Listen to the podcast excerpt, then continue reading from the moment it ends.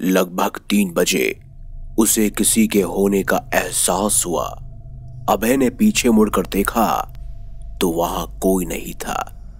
उसने फिर से अपनी कॉफ़ी का कप उठाया और जैसे ही वो पीछे मुड़ा, उसके बालों में अचानक से किसी ने ज़ोर की फूक मारी। वो तुरंत ही अपनी सीट पर खड़ा हो गया।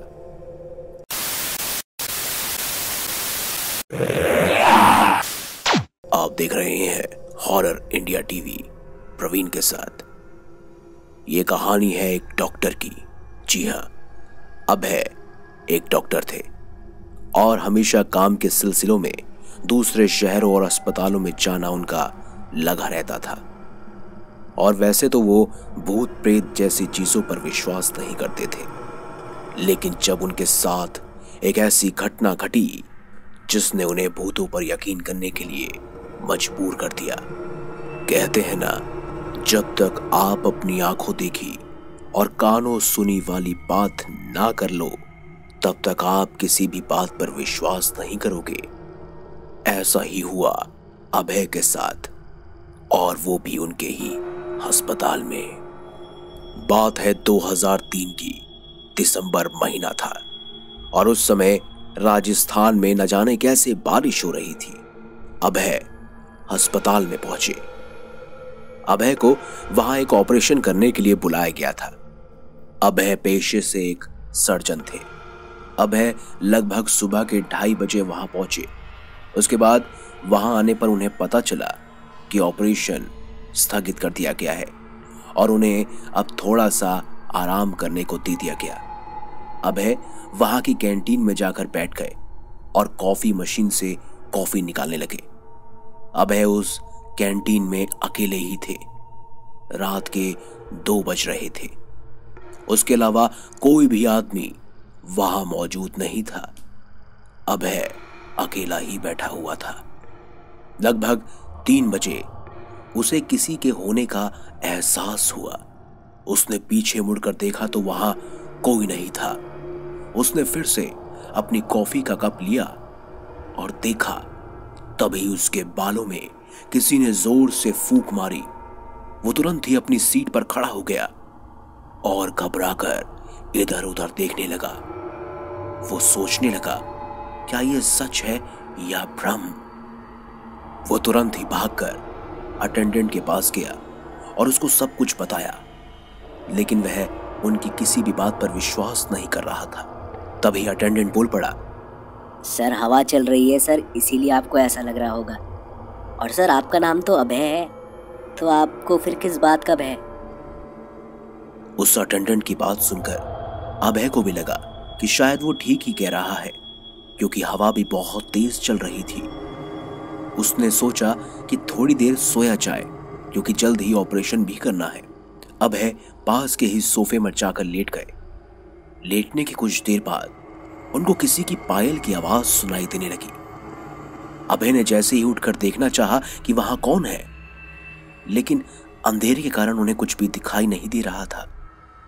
लेकिन अभय को वो आवाज़ साफ़ सुनाई दे रही थी।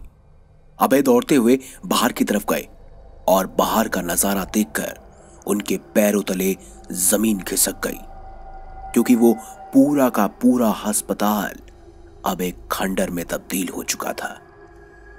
वो डर के मारे वहाँ से बाहर का रास्ता ढूँढने लगे, लेकिन उनको बाहर जाने का रास्ता नहीं मिला। तभी उसे कुछ लोगों की आवाज़ आई। अभय की अचानक ही जान में जान आई। उसे लगा कि वो यहाँ पर अकेला नहीं है। वो आवाज़ का पीछा करते हुए फ़र्स्ट फ्लोर पर जा पहुँचा। उसने पाया कि फ्लोर के तीसरे रूम से बहुत सारे लोगों की आवाज़ें आ रही हैं। रूम में लगभग पंद्रह से बीस लोग आपस में बातें कर रहे थे। जैसे ही अभय रूम के अंदर घुसे, वो लोग एकदम से शांत हो गए और अभय की तरफ़ देखने लगे। इससे पहले अभय कुछ समझ पाता, वो पूरा रूम भयानक हँसी से गूंजने लगा। हर कोई उनकी तरफ़ देखकर हंस रहा था। वो सारे लोग उनकी तरफ़ ही देख रहे थे। ये सब देखकर अचानक अभय बहुत डर गया और तभी वो सारे लोग न जाने कैसे अलग अलग आत्माओं और अलग अलग शरीरों में और अलग अलग आकृतियों में अभय को नज़र आने लगे। अभय ज़ोर से चिल्लाने लगा और दरवाजे को पीटने लगा। लेकिन रूम का दरवाज़ा अपने आप ही बंद हो चुका था। अभय ने जैसे ही उन लोगों को पीछे मुड़कर देखा तो वो सभी लोग अभय के बहुत ही करीब खड़े थे। सोचिए कैसा नज़ारा होगा। जो पंद्रह बीस लोग पहले टेबल पर बैठे हुए थे और आपने जैसे ही दरवाज़ा खोलने की कोशिश की और पीछे मुड़कर देखा तो वो लोग आपकी नज़रों के सामने हो। क्यों? आपकी भी रूह काँप गई ना? ऐसा भी कुछ अभय के साथ ही हुआ था। लेकिन अचानक तभी दरवाज़ा खुला और अभय गिरता पड़ता रूम से बाहर निकला। उसने पाया कि दरवाज़ा खोलने वाला बहुत बूढ़ा आदमी था। अभय उस आदमी के पैर पकड़कर चिल्लाने लगा। मुझे बचाओ ये लोग ये लोग मुझे मार देंगे। पंद्रह बीस ये ये कौन है? ये मुझे मुझे बचा लो। उस बूढ़े आदमी ने अभय को संभाला और उसे कहा अरे अरे आप घबराइए आप मेरे साथ आई, खड़े हो जाइए आप। ये देखिए, यहाँ तो कुछ भी नहीं।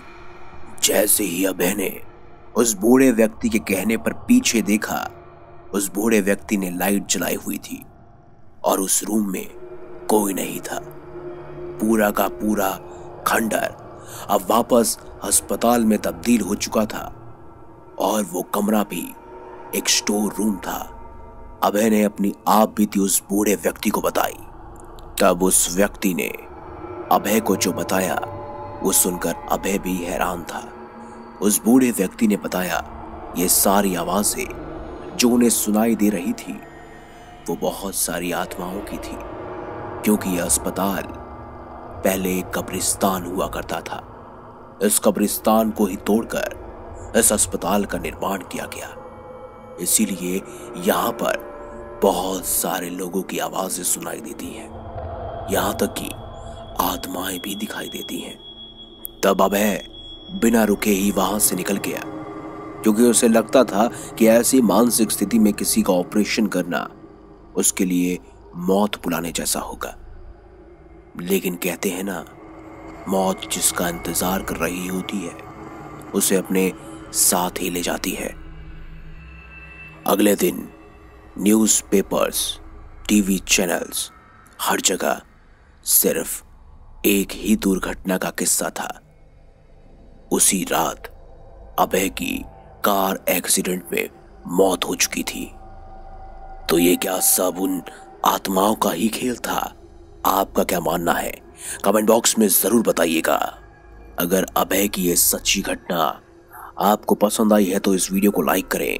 हमारे चैनल को सब्सक्राइब करें और ज़्यादा से ज़्यादा शेयर भी करें। मिलेंगे अगली बार एक नई खास वीडियो के साथ। देखते रहिए हॉरर इंडिया टीवी प्रवीण के साथ।